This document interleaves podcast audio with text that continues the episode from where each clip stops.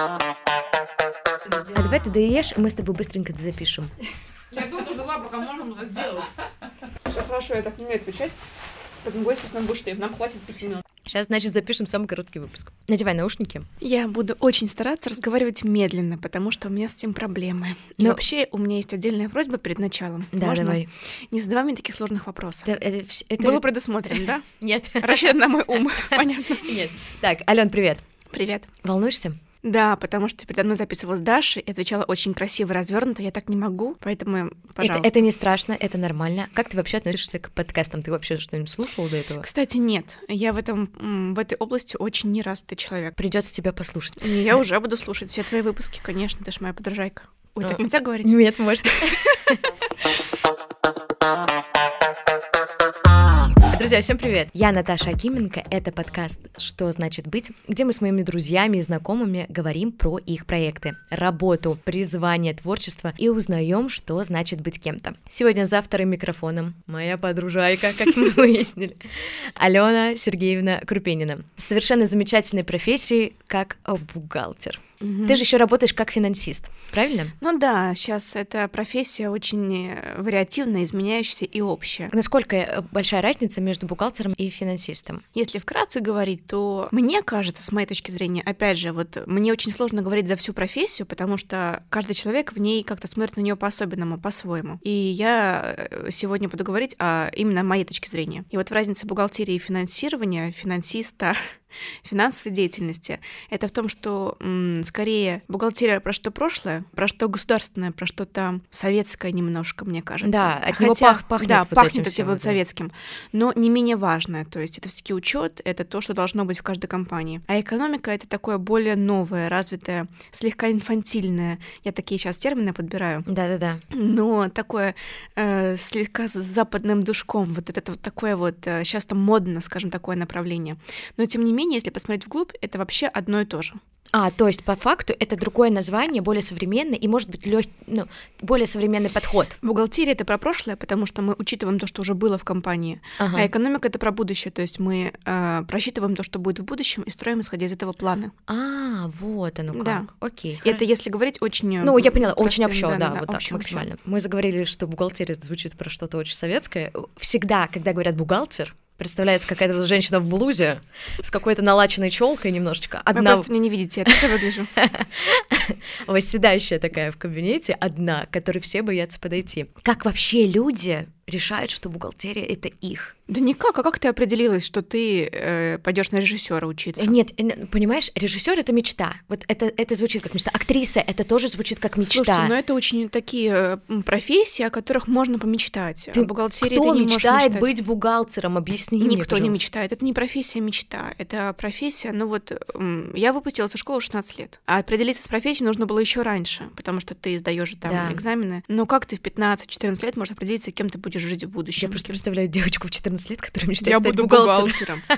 Понятное дело, что нет. Ну, у тебя есть просто направление, тебе помогают родители. У меня есть. Да, руководящая мать. Поэтому плюс у меня семья, у меня бабуля. Главная бухгалтер всю жизнь проработала. И как-то у меня всегда с цифрами было хорошо. Но ты же могла пойти в любую другую экономическую, так сказать, специализацию. Это все было, честно тебе сказать, с полузакрытыми глазами. Никто из нас не знал, что это конкретно есть, потому что бухгалтерия на том моменте, как это понимала моя бабушка, она уже к моменту моего поступления, конечно же, устарела. Уже никто не читал на счетах, она это делала на калькуляторе. То есть это уже были программы 1С и так далее. То есть она даже не знала, что это такое, по сути, проработав всю жизнь в этом. То есть мы шли, и моя мама, которая совершенно не направленности вот экономической, она вообще считает деньги, 2 + 2 = 46, всю жизнь так до сих пор. Поэтому с полузакрытыми глазами шли. Я любила математику, я очень любила считать. У меня с детства были игрушечные эсеровские деньги, которые раскладывала по стопочкам, перебирала, играла в магазин. Мне очень нравилось работать с деньгами. Которых не было. Которых не было, но это было так классно, я обожала просто. У меня была большая книга учета.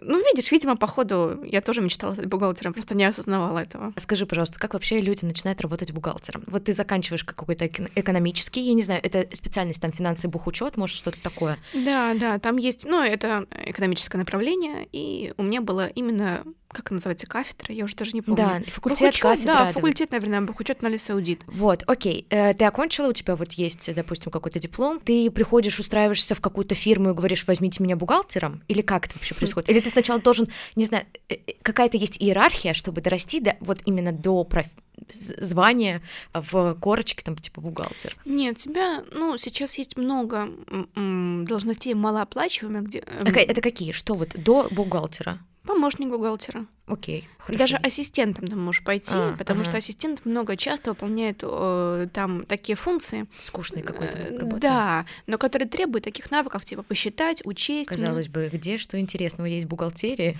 что есть отдельно скучная часть, а есть не скучная часть. Нет, на самом деле, я понимаю, что многие меня не поймут в этом плане, но мне интересно. Мне интересно, когда невероятное чувство, когда у тебя сошелся отчет огромный, который ты делал несколько дней. Я понимаю, что говорю, как сейчас ботаник полный, но...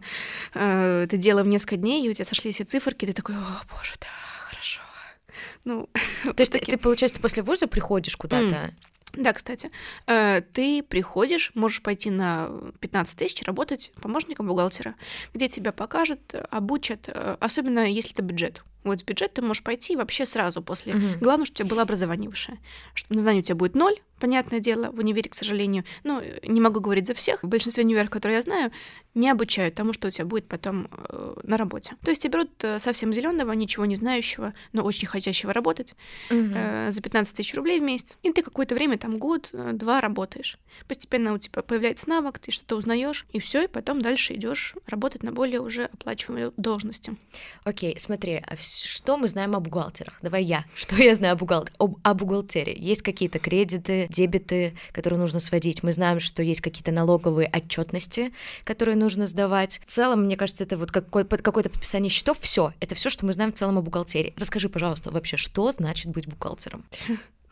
Такой очень глобальный вопрос. Глобальный вопрос. Что значит быть бухгалтером?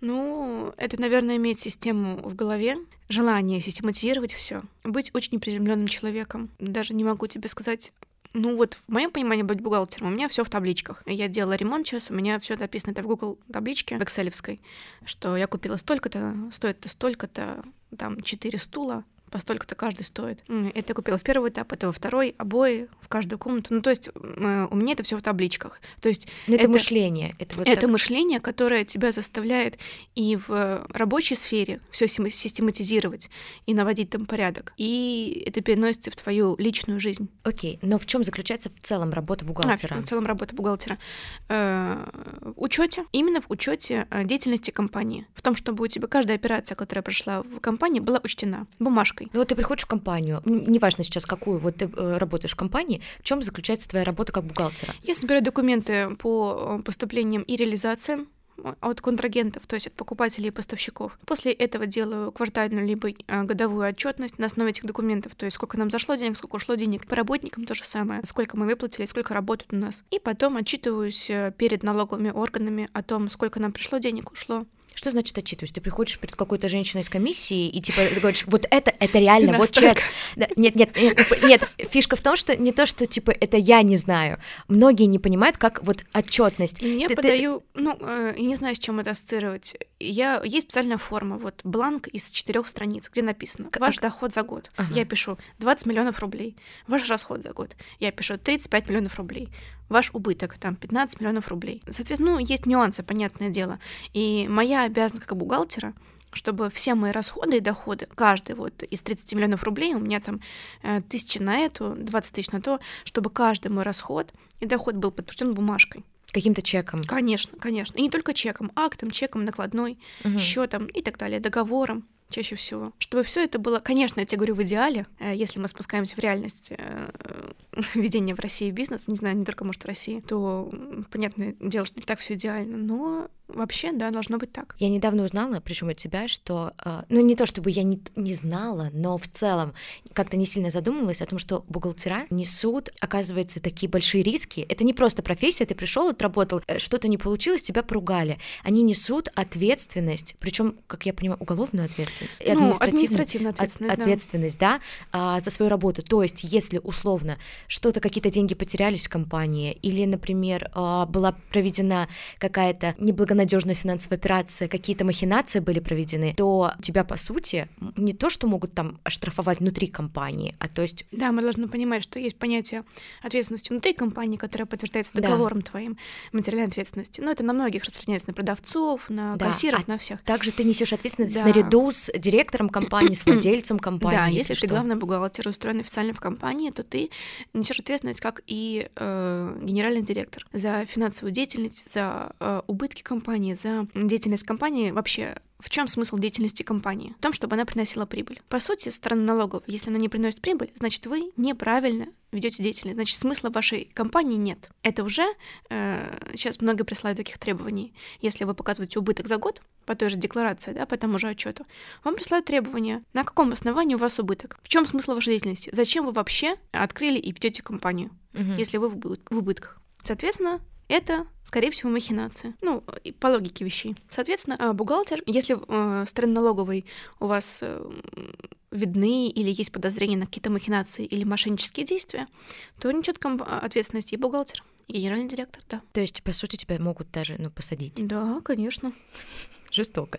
Ты работала, я знаю, что и в государственных учреждениях, как бухгалтер, и ИП, ООО вообще, ну, то есть, типа, с разными, ну, и частной компанией, получается. Скажи, пожалуйста, в чем вот принципиальное отличие, наверное, госучреждения от частной компании? Вот прям есть что-то такое? Прям? Ну, ты лучше спроси, в чем сходство. А, хорошо.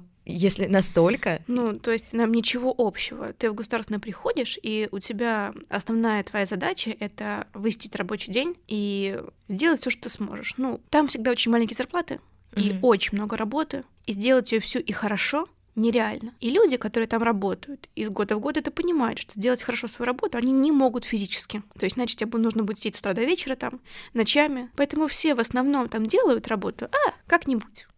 То есть не знают, как делать отчет. Мы сейчас так отправим. Если их там не устроит, нам вернутся, мы переделаем. Как же тебе помягче сказать, на отвали это все делается. Ну, то есть это чисто дело в подходе. Ну, разница. Чисто в подходе. Но смотри, у людей нет мотивации. Маленькая зарплата. Премия за то, что ты хорошо делаешь свою работу, тебе не будет. Тебе нужно прийти, отсидеть, как-нибудь сделать. Уволить тоже вряд ли. Скорее всего, тебя не уволят, потому что работать некому. Окей, получается, разница только в подходе, потому что в частной компании, когда ты работаешь, ну, от этого зависит твоя зарплата. Хорошо. Нет, ну и в форме ведения, конечно, не буду сейчас даваться в подробности, я понимаю. В форме ведения компании, конечно. А ИП и ООО только в оборотах тоже зависит? Или нет, что? Это форма деятельности. То есть, опять же, часто открывают ООО не потому, что у людей большие обороты, а потому что они хотят разделить ответственность, например, от 3 собственника. Когда ты ИП, ты один несешь за всю ответственность, но есть плюсы и минусы. На тебя все имущество, например, да, но на тебя и все риски. Вот вы не заплатили налоги, не сдали отчетность, ты за это несешь ответственность, понимаешь? Плюс это более персональная ответственность. Ты там промахался, все долги пришли с юридического лица ИП на твое личное, физическое лицо. То есть ты будешь потом все это гасить. Если это ООО, ты можешь разделить эту ответственность с 3, с 5, с 10 людьми. Вы все в равной ответственности находитесь. На вас на всех одинаковое имущество, ну, если вы там в долях одинаковых стоите, но и ответственность на всех. То есть мы с тобой решили создать бизнес, и мы хотим четко разделить. Вот нам лучше создать ООО. Конечно, ООО сложнее по ведению, там больше отчетности, больше заморочек. Оно посложнее. Ну, есть везде плюс, везде минус. Хорошо. И вот еще такой вопрос. Постоянно же что-то происходит. В законодательстве, в налоговых изменения происходят в этой сфере. Как вы вообще узнаете информацию? Это вам приходит какая-то рассылка всем бухгалтерам? Как это вообще происходит? Да, мы, конечно, в одной системе находимся, все бухгалтера, конечно, общий чатик бухгалтеров, где, конечно, всем приходит так, здравствуйте, Алена Сергеевна, нет. Ну вот откуда ты узнаешь информацию? Какую? Ну, типа, любую. Ну, по своей профессии или что? Нет, вообще любую информацию. Ну, типа, в интернете? Ну, вот типа там же. Нет, ну, типа, ты каждый день, что ли, такой, какие изменения произошли? У нас есть разные программы, например, для сдачи отчетности, где у нас происходит рассылка, да. Но плюс, так не знаю, я подписана в Инстаграме на многих бухгалтеров. То есть тебе самому нужно следить за всем этим? Естественно. Никто же не придет и скажет: так, Алена, смотри внимательно, у тебя изменения в налоговом кодексе. Если ты промахалась, то ответственность будет на тебе, конечно.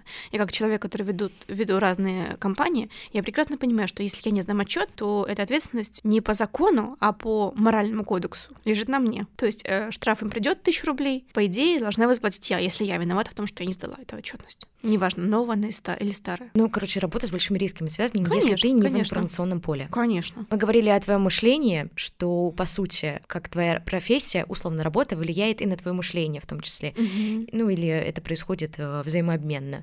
Скажи мне, пожалуйста, что значит быть Аленой Крупениной? Я просила тебя не задавать мне таких вопросов сложных. Это невозможно, это будет неизбежно. Что значит быть Аленой Крупениной? Не знаю я, что это значит быть. Значит, все систематизировать, много и громко смеяться над всякой чушью.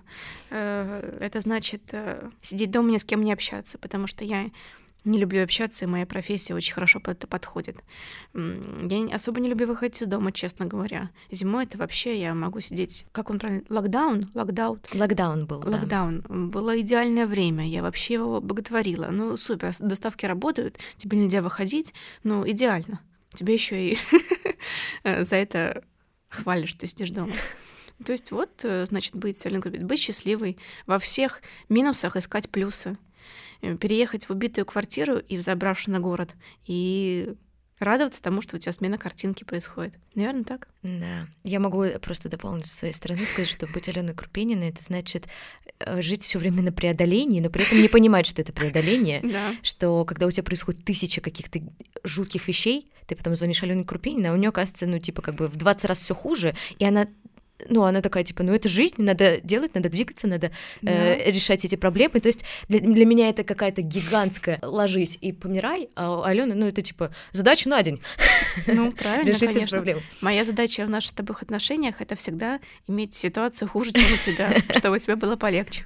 Алена, спасибо тебе большое за то, что мы сегодня поговорили. Тебе спасибо. О твоей сложной профессии. Друзья, в описании к этому подкасту будет ссылка на телеграм-канал «Что значит быть?», где будут в том числе контакты и ссылки на соцсети Алены. Если вам безумно интересно, обязательно пишите ей, задавайте свои вопросы, но только платно.